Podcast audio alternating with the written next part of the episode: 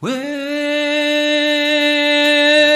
the world has still gone nutty, muddy, buddy, even downright cruddy, buddy, buddy.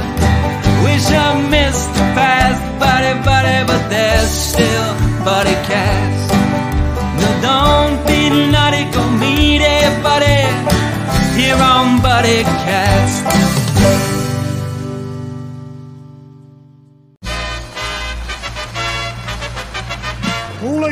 And gentlemen, please welcome the founder and host of BuddyCast, Nick Sorensen.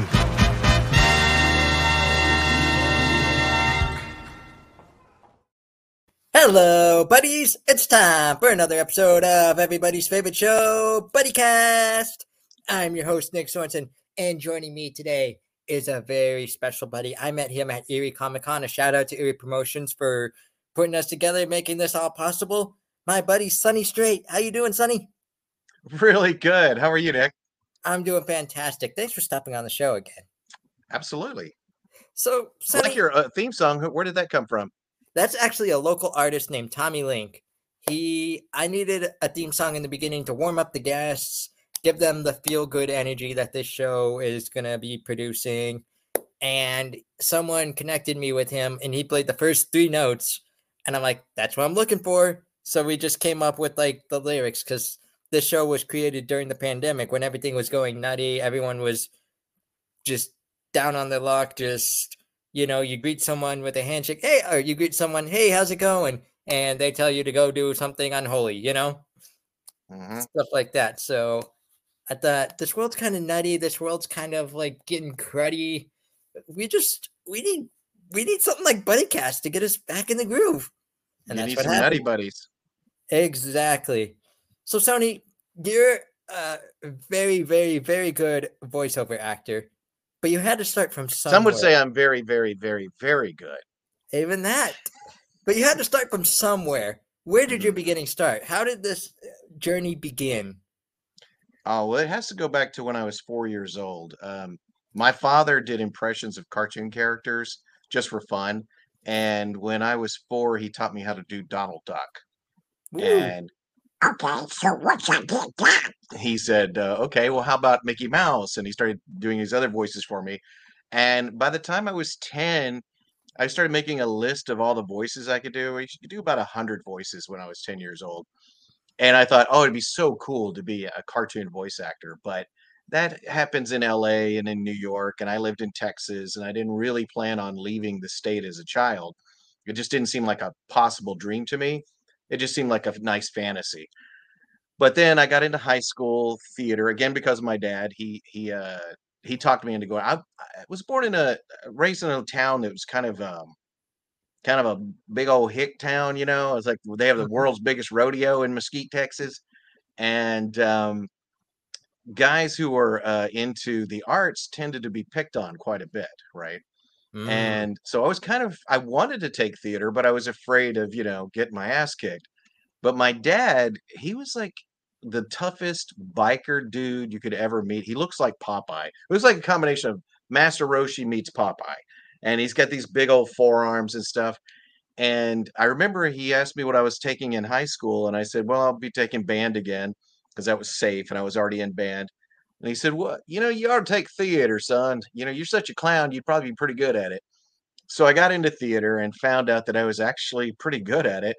And I started winning a lot of awards. And my plan was to go to college, uh, get a become a theater professor, and get tenure, and just you know live for theater for the rest of my life. But when I got into college, um, I dropped out of four different colleges. Uh, I was a bit of a punk, and then I was I finally settled at UNT. I was on uh, there on a scholarship, and uh, I was also I started drawing comics at that time, and I had drawn a couple of comics for the uh, school newspaper in high school and college uh, for two different colleges. But then um, I met a guy who was drawing his own comic books, and I started drawing comic books with him, and we got a story published. And when that happened, I just dropped out of college and focused on comics for about 10 years. But then I started getting the acting bug again when I was about 32. Uh, and I started acting in a lot of community theater. and then Funimation moved to Texas, and they had open auditions for Dragon Ball Z. And I went, oh my God. I did not expect to get a part because I'd never done a cartoon, but you know, I love cartoons. And since I was a little kid, I just wanted to audition. I thought it would be fun to do funny voices on a mic, you know, and not expecting it apart. But um, after my audition, I auditioned for every character. But it was weird in my auditions, they gave us a, like uh, these folders because we, uh, I don't know if you know this, Ocean Group did the recordings, first English recordings in Canada and so they wanted us to try to sound like the Canadian version. And Krillin was not in my folder. He was on a video. We, they left us alone. We could watch the video alone, get to know the characters, and come up with voices. It was a really interesting audition.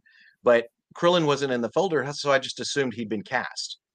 And then I went to audition in front of uh, Barry Watson and Chris Sabat was the assistant director at that time. And they, I did all these different voices, and then they said, "Okay, can you do Krillin?" And I went, oh wait is that the bald guy and they said yeah he wasn't in the folder so i just ignored him i don't even know what he sounds like and they said well he's just kind of nasally you know and kind of scratchy and i just did something i have no idea what i did but then i get a call a week later from chris sabat and he said hey um, we think that you're a better actor but there's another guy who could do krillin's voice better and I said, Well, do you remember I told you at the audition that I didn't even listen to it because I thought it had been cast? And he said, Oh, okay. Well, why don't we do this? Let's bring the both of you back. You can both listen again, and then we'll have another audition uh, with the two of you.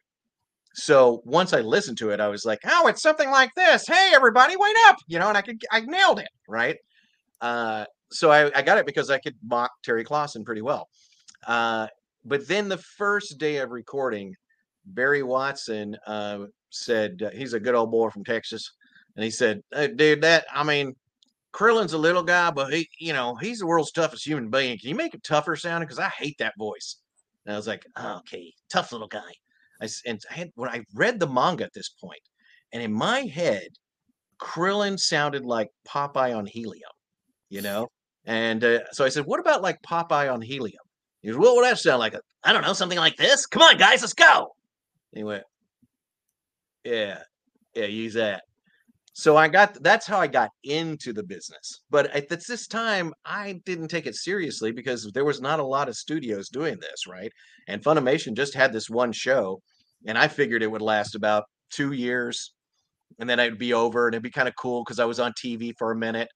But as soon as we started recording, they started sending in the the episodes to Cartoon Network. They were still showing the Canadian version, right?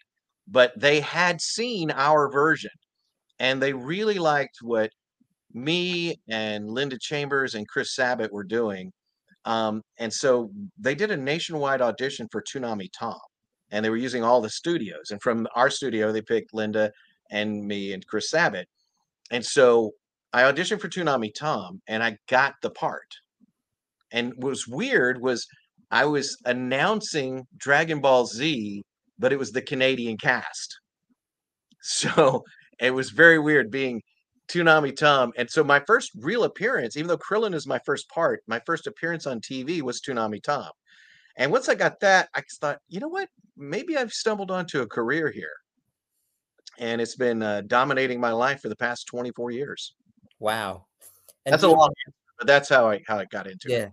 And you remember like the early roles of Krillin, like the early, you know, how he evolved throughout your character, like how you evolved him in the mm. ways throughout the years. Yeah, the thing is, a lot of us, I mean, you what a lot of people don't realize is that you have to be a really good actor to sound halfway decent dubbing, right? Because the mouth flaps already set for you, right?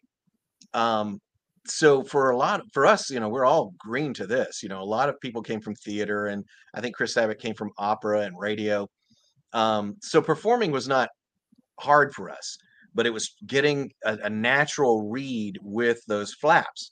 And i remember very early on when we started getting some more shows um, me i think mike was the next director and then i was right after mike like two months after him. And chris sabat was the head director at this point and he called us into a meeting and he said, um, "I want our goal to be to sound as if we're prelay, meaning they recorded us first and animated to our voices, right? He says, I want it to look that good. And so that was our goal at that time. And I was like, that's a that's a good standard to set, right? And so we all worked really, really hard. And by the time we got to Full Metal Alchemist, um, we're winning awards. You know, suddenly we went from the bane of anime to being its champion. Um, and it was really cool to see that development, but it was really because of a lot of hard work and and I, I got to give Chris Sabat a lot of credit. It was from his leadership. You know, we took a lot of cues, and and he was in an interesting situation. He trained himself to be a super dubber because out of necessity, because they hired him to be the director because he was also could do a lot of voices, and you know he was getting salary, so he was getting paid the same crappy money every week, no matter how many voices he did. So he was working like, you know, 12 hours a day, doing tons of voices and getting so good at it, you know, and so fast at it. And then finally he said, you know what? He told Funimation, I want to go to contract. And he went, well, you're not going to get any benefits. He goes, eh, it's all right. I'll just take the the $50 an hour, which is what we are getting paid at the time. And he was getting $50 an hour working 12 hours a day and suddenly he's banking and then he took that money and invested it into his own studio which started getting a lot of Funimation's overflow, video games, and Okratron 5000 just took off. So there's a guy who played the long game and really well, you know. But again, he when he took over the reins at Funimation, the quality went way up. And mm. then the next step in quality was I'd have to give it to Justin Cook uh, when he did Fruits Basket. Uh, Fruits Basket we all thought Justin was insane the way he was directing us because he was trying to get that tonal quality that that show has. And we were always told at the time to americanize everything you know? But um and luckily a lot of the shows kind of had an americanized quality anyway but this did not. Fruits basket is not americanized. And he wanted to get that tone. And i remember he saw me in a convention. He said have you seen fruits basket yet? And i went nah, I don't think it's really my kind of anime. And he goes, oh yeah, hang on. And he brought me a stack, and it was still, I think, VHS. And he said, here, I want you to take these home, and I want you to watch them. And I said, all right. He wasn't. He was just a director at that time. I was a director at the time. He wasn't a producer. He wasn't giving me an order, but he just said, you need to watch this. And so I okay. And I went back and I watched it with my wife and daughter. We watched the entire series and we were blown away. And then me and the other directors were talking about it. It's like, man, that's he's really accomplished something interesting here, right? He's by staying true to the Japanese intention on every line, you know. And then we were called into a meeting of directors, and I noticed that Justin wasn't there, and we were like, "Where's Justin?" You know, and um, somebody came in and said, "Well, no, he's he's the reason we're having this meeting. Um, our goal here is to Americanize these shows, right? And this is how we are not to do things, right? Well, I think it was like two months later, the reviews came out for Fruits Basket, and everyone loved it. It was like just taken off. And I think it might have been a just a year later, Justin was made head producer of production. So it's good though that they saw that. They said, okay, you know what? We were wrong. You know, Justin, you were right. Um, and to make it up for you, tell us how to do the next stage. And when Justin took over as producer, the quality went way up because he knew every job. He was an engineer, he was a director, he was an actor. So he knew our needs. So it wasn't hard. We didn't, it was, you know, it wasn't difficult to explain to him any issues we were having because he knew them all, or he knew he, if he didn't, he would find a solution, you know. Mm-hmm. Isn't it great so having that, a boss like that too? Having a boss yeah. that knows every one of your roles. It's not just someone who maybe likes this department better than this department because that's where they came from. It's, not, it's everything you know right there. Yeah, and I I directed for about three or four years, I think, and then I got a a, a book published at Tokyo Pop, and so I started focusing more on drawing, and that went for several years. And I did a few uh, ElfQuest projects as well, and then um, they asked me if I wanted to come back to direct. And by this time, I was making considerably more money on my own instead of directing. And directing is a big commitment of time. And so I said, I just, I don't think I can afford to work as director. And um, they said, no, no, no, we, we negotiate contracts now, and it's not the set standard, and it's and we pay more than we used to. And so we had a little meeting, and, and it was actually, you know, oh, good, we were actually stepping up. That was cool. And so I agreed to work there, and um, I remember um, we were it was a show called uh, Rage of the Bahamut, Hmm. and it's really good. And it's so it was just to advertise a, a kids card game, I think, right? But somebody loved this. They must have had so much back material. It's one of the best written, best uh, animated animes I've ever seen. But the lead character was very Lupin the Third-ish, you know. And I played Lupin a lot, like for nine movies, and also in the the series, the Fujiko Mine series. So I was looking for somebody who could do that, you know. And I had aud- auditions. I saw a hundred people, and nobody could get that. And I went to Justin and I said, Justin, I don't, I don't see. a- I'm, I'm gonna have to play this part myself. I'm gonna have to direct it myself. I don't want to, but I'm gonna have to. And he said, uh, "Really, what are you looking for?" I said, "Well, it's got to be like." It's got to be like a smarmy kind of guy, you know, who's just got a sense of humor, but also a heart of gold, you know, underneath. And and and nobody's nailing that Lupin quality. And he said, uh, "Have you heard Ian Sinclair uh, on uh, Space Dandy?" And I went, "No." And then so he said, "Hang on." And so he pulled up uh, YouTube, and I heard two lines of Ian Sinclair, and I went, "Can you please ask if he's available?" That's perfect. That is exactly what I'm looking for. And as a matter of fact, it's better than what I'm looking for. When I heard him play the part, when I cast him and put him into it, um, he was giving things that I would not have done, you know. And I'm just like, this is this is an Ian part, you know. Ian and I are very similar actors in some ways, but in some ways, I'm more suited to some parts, and he's more suited to this.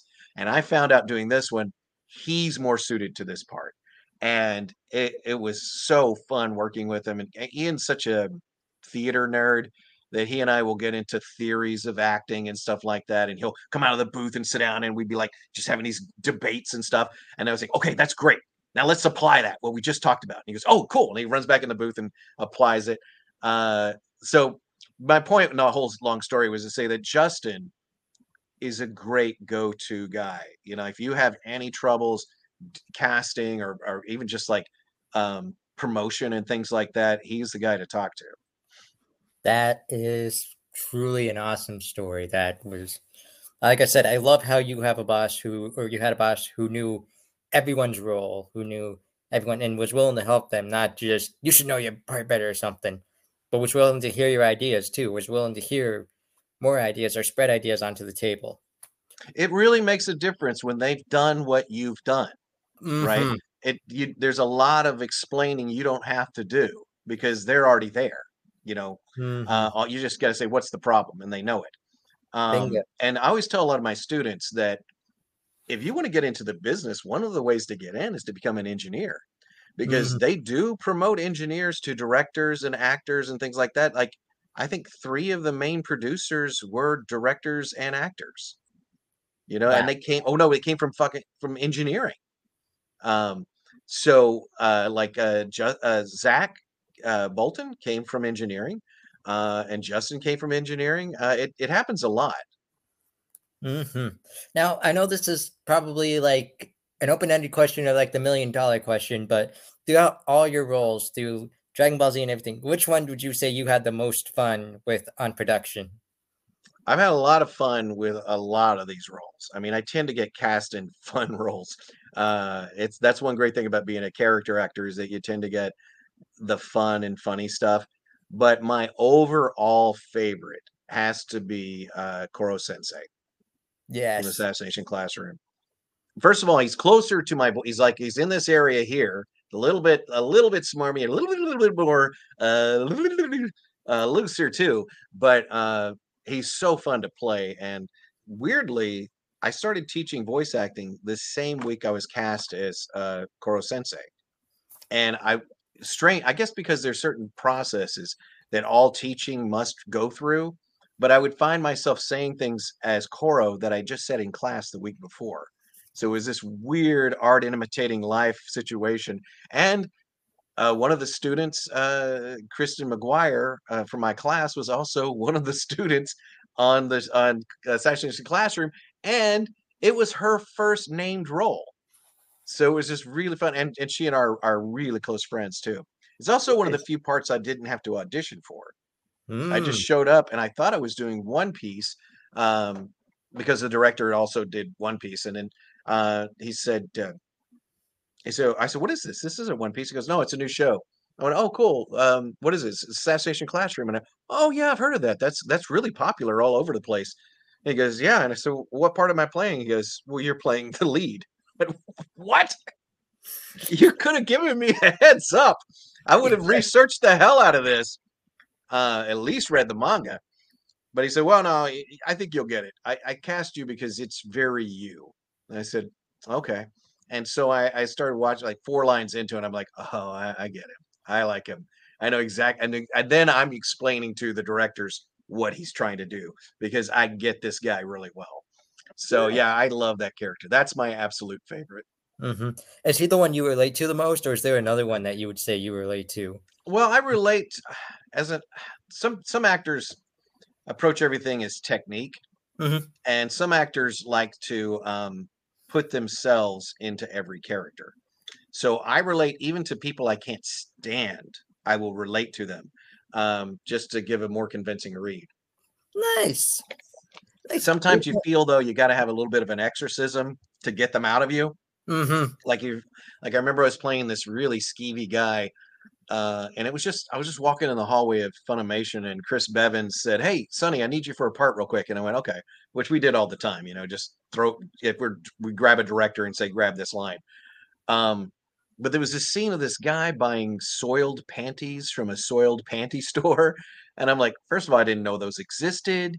I don't know what you do with soiled panties. I mean, maybe you make soup. I don't know. It's gross. And he was disgusting as despicable worm character. And I think the thing that bothered me the most about playing that part was it didn't bother me at all. It's just like, "Ah, okay, it's 50 bucks, it's 50 bucks, and moved on. You know, that was the end of it. But So uh, the money.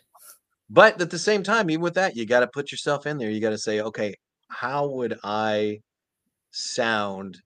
I always tell my students, don't think about how you say a line, but think about why you're saying a line, except when you look at the character for the very first time, I want you to think, how would I sound talking through that physicality, through that body, through that shape of face, that that if he's got a long nose, does that change things, you know? Uh how would I sound like there's a character I play in a show called uh, Prison School, not recommended for children. Mhm. Um, but uh, there's a character named Andre who people try to accuse me of trying to sound like Smeagol. I was not. I never tried to sound like anything. The only thing I try to sound like is me talking through that body. And Andre has this giant head, you know, and a very tiny face in the center of it. So I put myself in this very, and he's probably about 800 pounds. So he's got to breathe heavier, right? But he's also got a tiny little esophagus, which is going to tighten things up very much. And he's also kind of skinny. So he almost sounds like Meatwad, you know, but I was not trying to sound like anyone.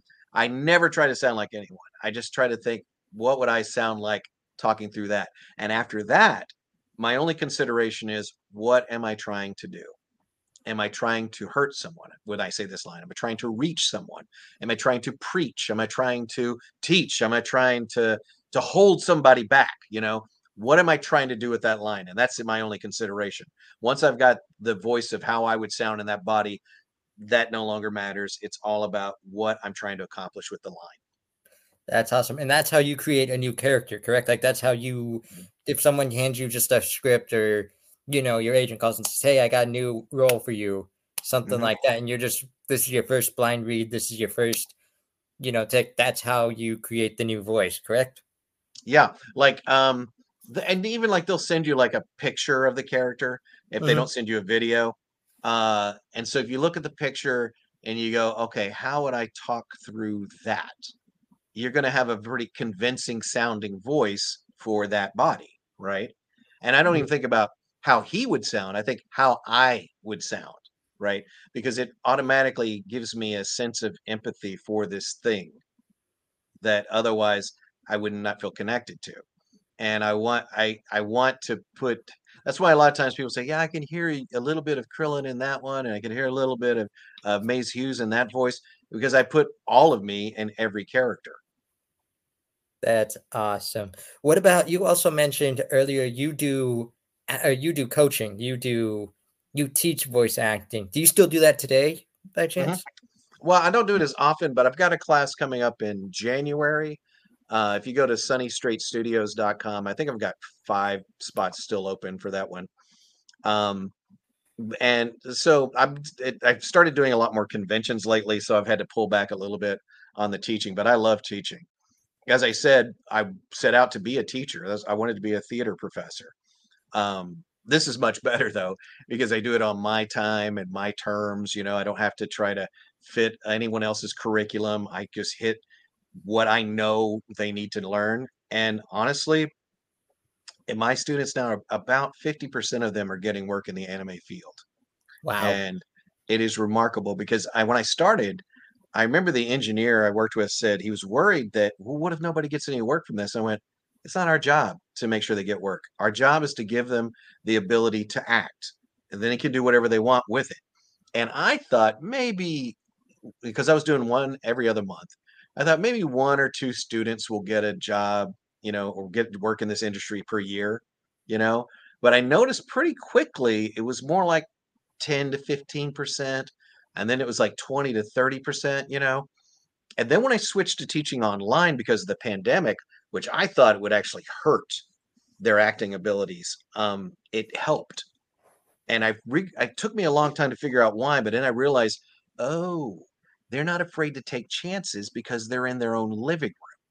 You know, they don't uh-huh. are their own bedroom. They they're not in front of they're not actually in front of people, so they're they're digging deeper than they would have in person. And when it's in person, you only only people are going to make it in those classes are the people who have balls. You know, the people are just really willing. They don't give a shit that they're sorry about my language. They don't give a crap you're that they're good. surrounded surrounded by other people. You know, but there's a lot of people who feel insecure about that, right?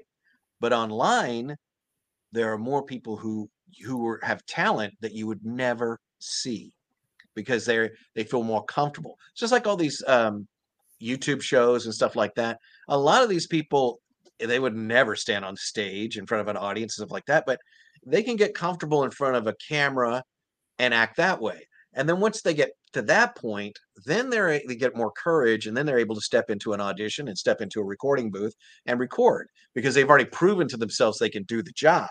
Now they just have to get over their nerves and do it in front of other people. But Mhm. I'm I've been amazed at how many students are actually getting work. Another thing that helps them get work is the fact that there's a lot of work. I told you when I started out, we, Funimation just had Dragon Ball Z, but now Crunchyroll is getting over 20 shows every three months, new shows. That's a lot of content, and they need actors desperately. So if you're trained at this and you're good at it, you could probably find work because there's tons of work out there.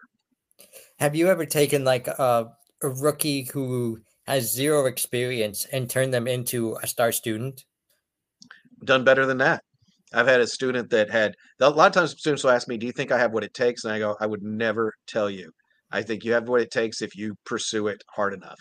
But I had one student early on who had a, a severe learning disability, right? Mhm. But he was really wanted to do this, and he took my basic class. This is when I was teaching in person, Mhm. and then he took my advanced class.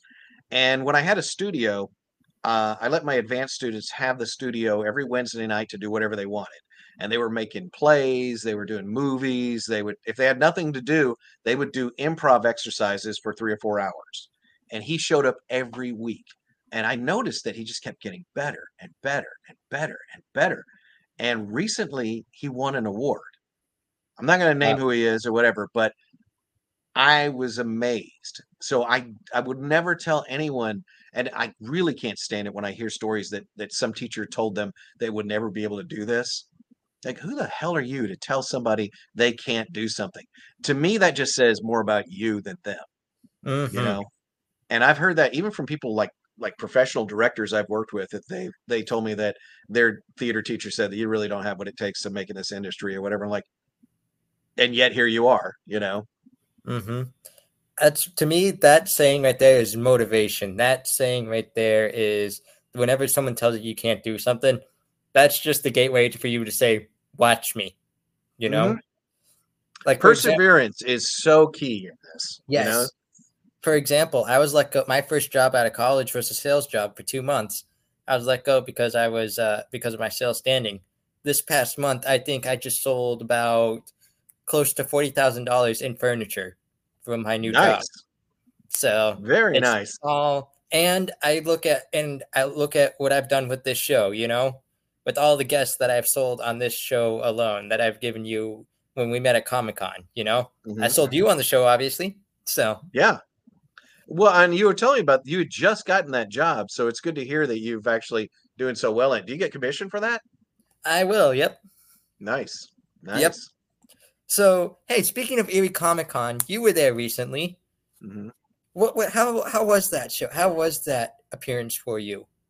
I loved it. Um, I, I told my agent because generally the conventions I get booked are really large conventions, and this is a much Mhm. smaller convention. Um, but I said, you know, you could start giving me more of these small conventions because what I like about it is that you got more one-on-one time with with the people who, who are in line. When you when you do it like at a major convention, it's fun, it's exciting, you know, and you got hundreds of people waiting to in line for you but you don't have a lot of time to spend with them. You know, you basically go, "Hey, welcome. Hope you're having a good time," and you know, sign stuff. But when you're uh, at a smaller con, you can just sit there and talk to them for as long as you want. You know, and as I said, I came from a theater background, so I was used to being on stage and getting response, you know, from people. And and when you're recording in a booth, you don't get response. You know, you get the director who's trying really hard not to respond, so he doesn't mess up your take. Um, so hearing you, what people like about it, what they don't like about it, is uh, is incredible. And when you're in a smaller convention like that one, you get a lot more. And the people in Erie were just so sweet and accommodating. I, I loved it. That was awesome. Hey, I heard you had a good handler too. Yes, I did. I had several good handlers actually. Nice. Our buddy Yeah. Ali says hi, by the way. Love Allie. She's great. Yes. So that brings up And her mother. que- Yes. That brings up my next question. Do you have any upcoming appearances, whether it be tel- uh, TV shows or Comic Cons? Yeah, um, we're still recording uh, My Hero Academia, and I'm playing Redestro on that. And uh, of course, we're still doing One Piece, and we got the One Piece movie Red that's coming out this Friday. Um, Ooh. and theaters everywhere. Get your tickets today.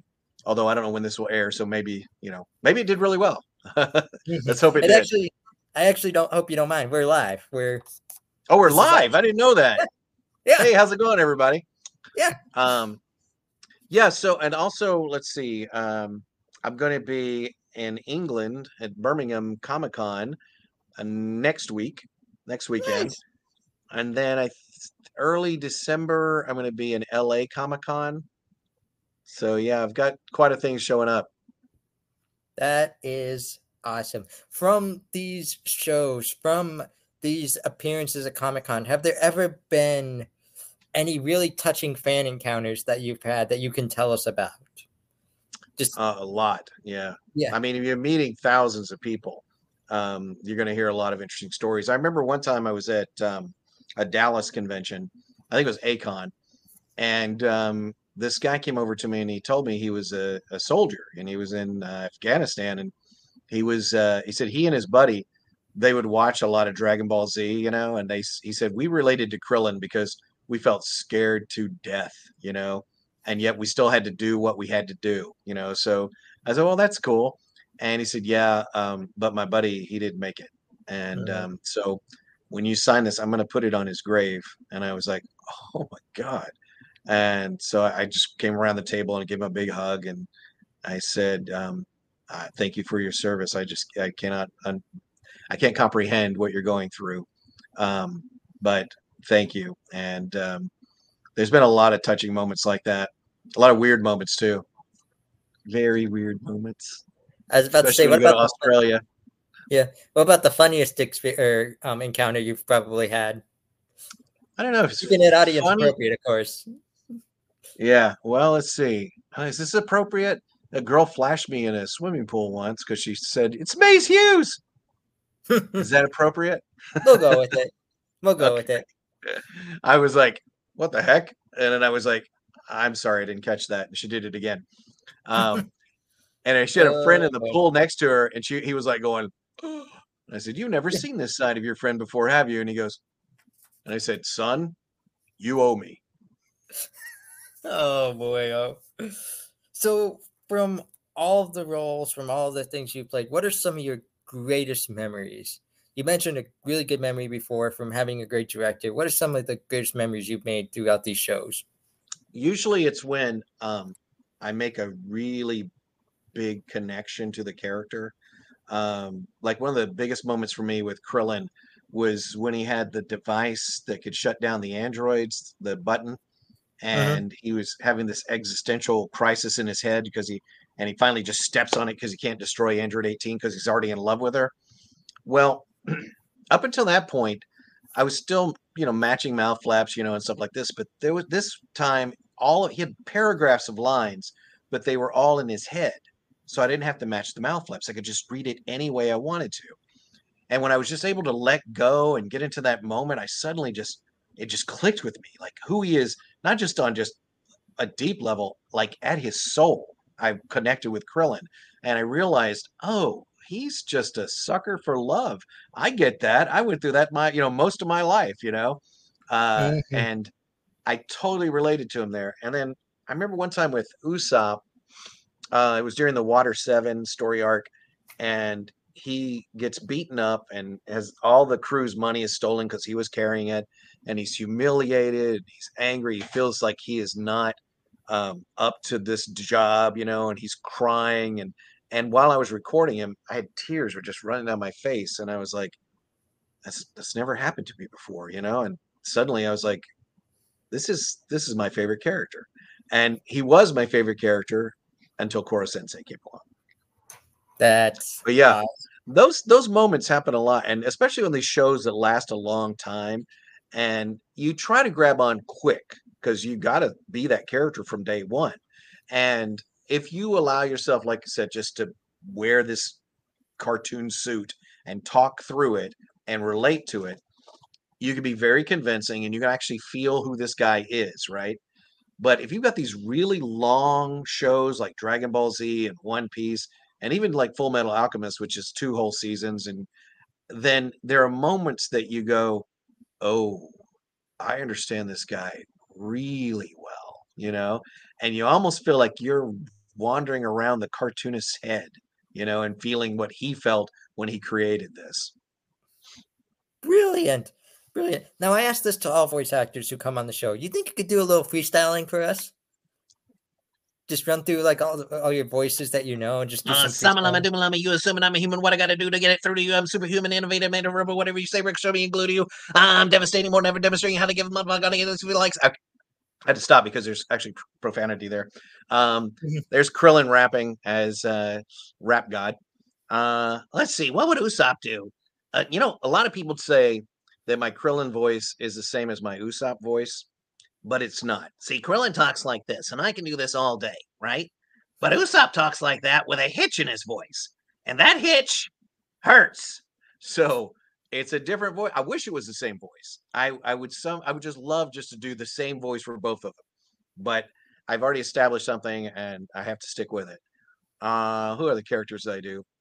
I, oh, I'll tell you this. Now, Maes Hughes is, and also Lupin the Third, and also Koro Sensei are all basically the same voice, and they're all right up in here.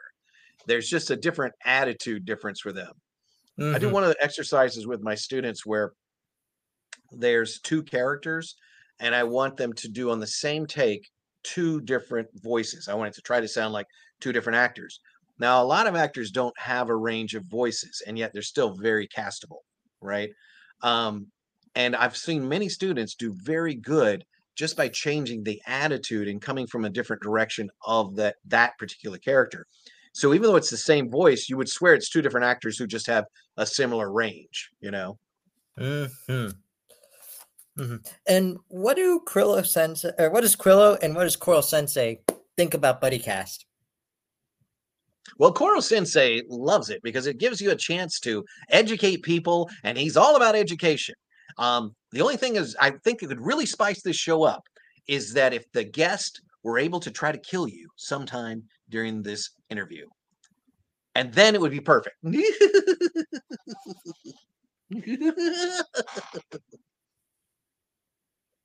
okay, What about Krillo?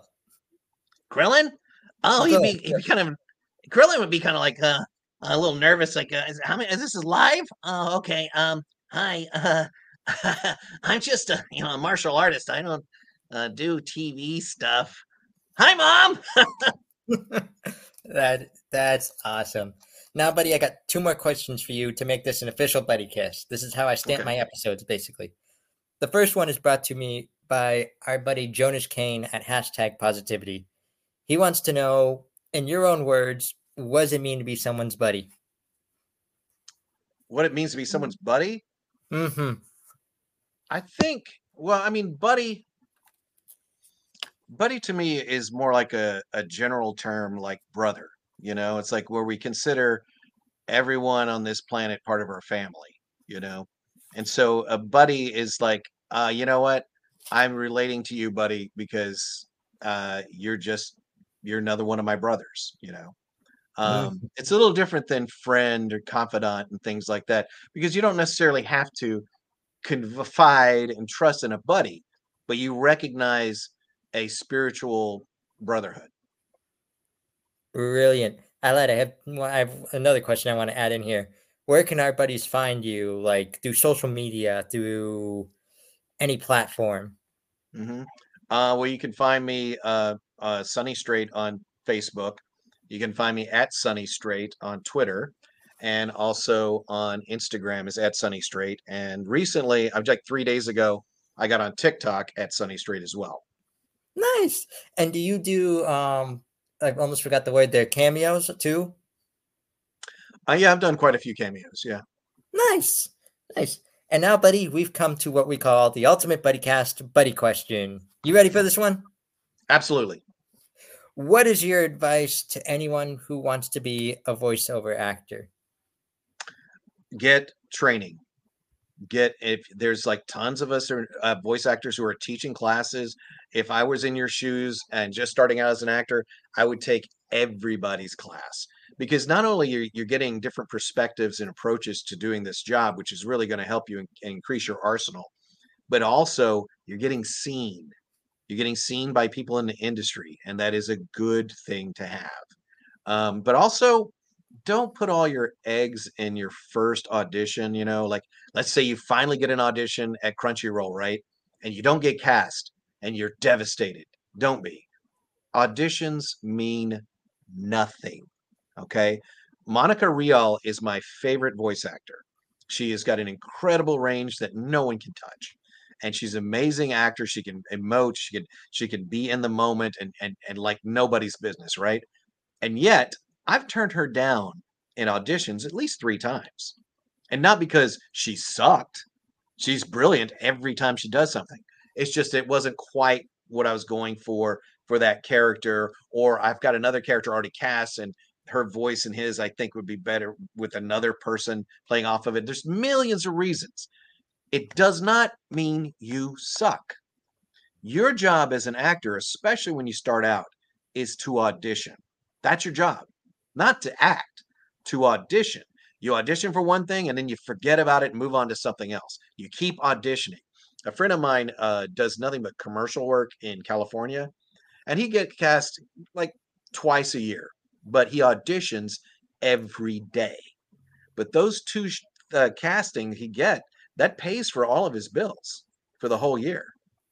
So your job is to audition, audition, audition, audition, and don't just audition for anime. Audition for everything, and and do plays. Get into community theater. Almost every town has a community theater, and nothing is going to teach you more about how to move audiences than being in front of an audience and moving them.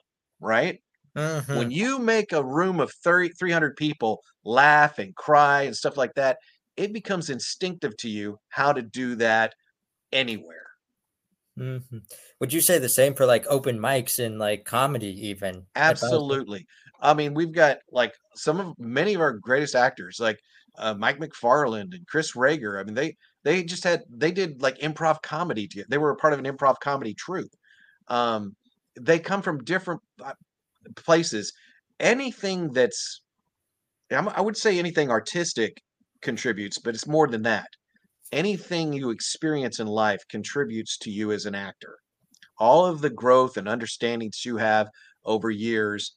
If you took a break from acting for five years, but you went through some like major hardship or whatever and got over it, when you went back to acting, suddenly you will be better. Love the advice. Well, buddy, thank you so, so much for stopping on BuddyCast, for taking the time to talk to us, and most importantly, for being a buddy. Thank you so much. Thank you, Your- buddy. Yes, your friendship was truly appreciated when you came to Erie. I'm glad I got the chance to talk to you. I know we've been back and forth, back and forth, but we Mhm. finally settled on a date, and I'm glad I got the chance to speak with you. Well, my wife and I really loved having dinner with you. That was nice. Oh, that was awesome, and I thank you for that as well. That was that was a lot of fun. You guys were great to chat with, so it was well, good chatting with you, buddy. And Yes. much success to this buddy cast and keep selling that furniture. I will, I will, and I got a favor to ask you before we end this show. First off, Okay. please know that you're always welcome back on this show, no matter what. Thank you. This is everything you ever want to promote or anything, you know who to call. And secondly, the favor I have to ask you whatever you do today, tomorrow, next week, next month, even next year, please, for me, go be someone's buddy. I always am. You always are. Alrighty. For all my buddies out there, this is my buddy Sonny Strait. Please look him up on social media, look up his work, go watch an episode of Dragon Ball Z. I'm your host, Nick Sorensen. We'll catch y'all next time here on everybody's buddies. favorite show, BuddyCast. Well, the days are going fast, buddy, buddy, we've got to make them last, buddy, buddy, before they've all gone past, everybody tune in to Buddy Cast. But don't be naughty, go make everybody here on Buddy Cast.